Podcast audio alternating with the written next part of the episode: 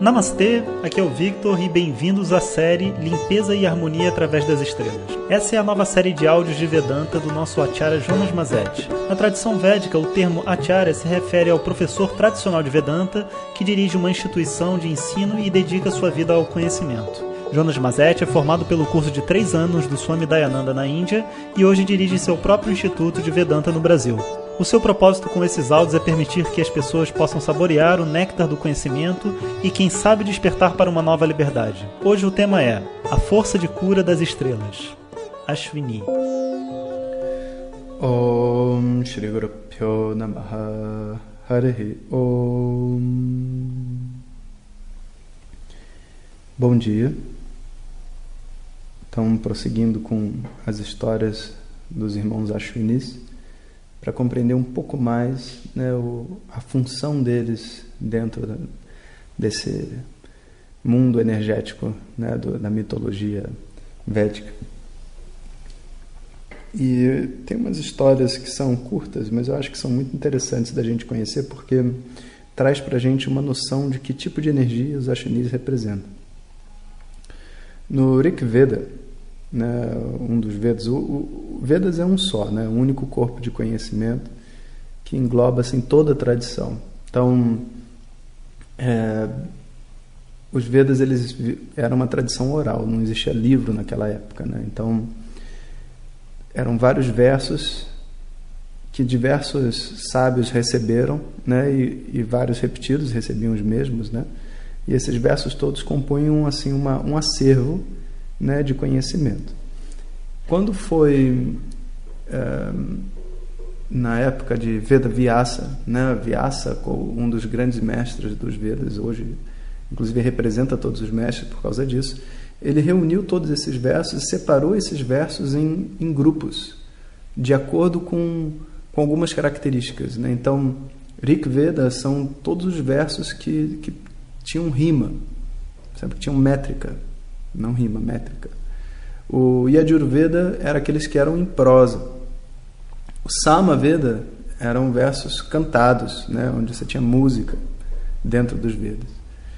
E o Atharva Veda, que leva o nome do Rishi, né, o sábio que foi o principal aí, vamos dizer assim, receptor desse Veda, ele contém na, em grande parte versos que não são usados em rituais. Inclusive o Ayurveda é conhecido como uma parte né, do Atharva Veda. Enfim, e várias histórias estão presentes nesses Vedas todos. No Rik Veda, existe a história que os Ashwinis, os irmãos Ashwinis, eles tinham um cavalo muito bonito. Né, e que eu também era um cavalo divino, e um dia esse cavalo ele toma a forma de um lobo.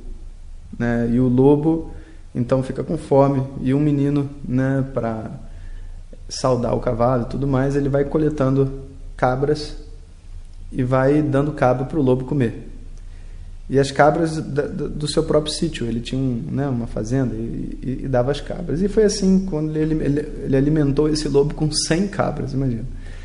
O pai do menino, quando ficou sabendo que tinha perdido todas as cabras, ficou revoltado né, e amaldiçoou o filho. Cheio de maldição essas histórias. Né?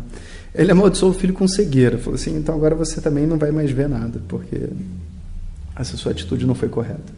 Então o menino rezou para os Ashwinis, os Ashwinis vieram viram né, a devoção do menino e como que ele tinha cuidado do cavalo e curaram a cegueira dele. Então, você vê como que os acionistas estão relacionados à saúde, mas estão relacionados à visão também. O Rik Veda também tem uma outra história, né, que fala assim que Indra sabia fazer um elixir muito poderoso. Indra é o rei dos deuses, né, conhecido como rei dos deuses. O... Então, é como se fosse Zeus, assim, né, na mitologia grega. Então, ele sabia fazer um, um elixir, uma poção muito poderosa chamada de soma, que todo mundo vai estar atrás dessa tal de soma que garante assim saúde, vida eterna, aquelas coisas todas. E ele não queria que essa poção caísse nas mãos erradas, né? então o que, que ele fez? Ele amaldiçoou o Rishi, né? o Rishi que, que ele ensinou a fazer soma, para que se ele contasse para alguém como fazer, esse Rishi então ia perder a cabeça. E assim esse Rishi então só poderia fazer soma para Indra, essa era a estratégia. Agora, os irmãos Ashiniz, eles queriam muito aprender como é que se fazia soma. E quando eles souberam né, dessa, dessa, dessa maldição, o que, que eles fizeram?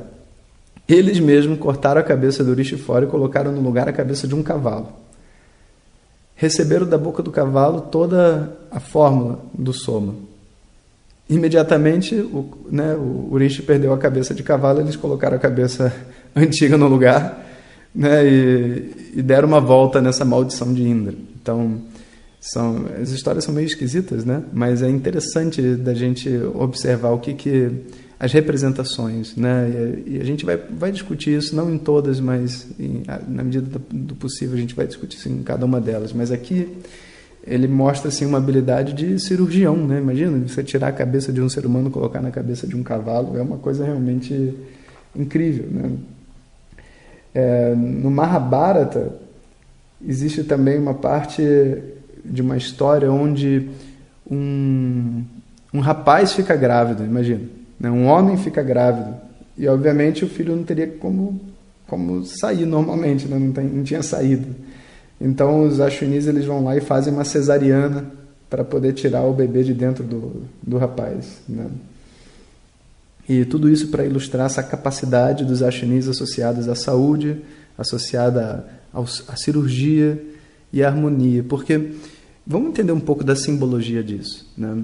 Quando a gente faz coisas muito difíceis na nossa vida, assim, coisas que a gente não consegue ver como vai ser resolvida, a gente de vez em quando entra em situações assim, né? Na família, no trabalho, com amigos. O mais importante para a gente conseguir fazer a nossa, entre aspas, cirurgia, né? É a gente ter um determinado tipo de atitude, sabe? De um dia de cada vez, sem desespero, compreendendo o que, que cada dia pede da gente.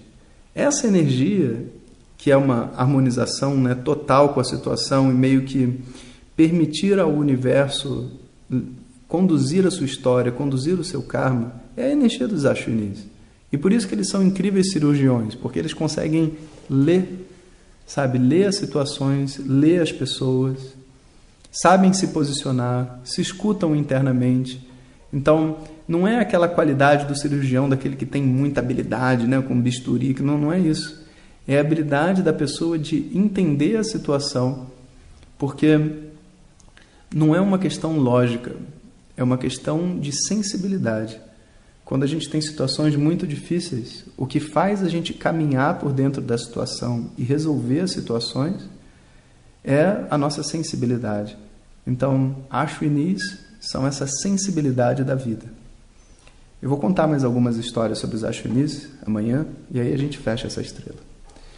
Om Shanti Shanti Shanti Harihi Om Shri Urupyo Namaha Harihi Om Compartilhe com seus melhores amigos. E se você quiser receber nossas mensagens diretamente no seu WhatsApp, clique agora no link que vem junto com o áudio. Para outras informações, www.vedanta.com.br. Até o próximo áudio. Om Tat Sat.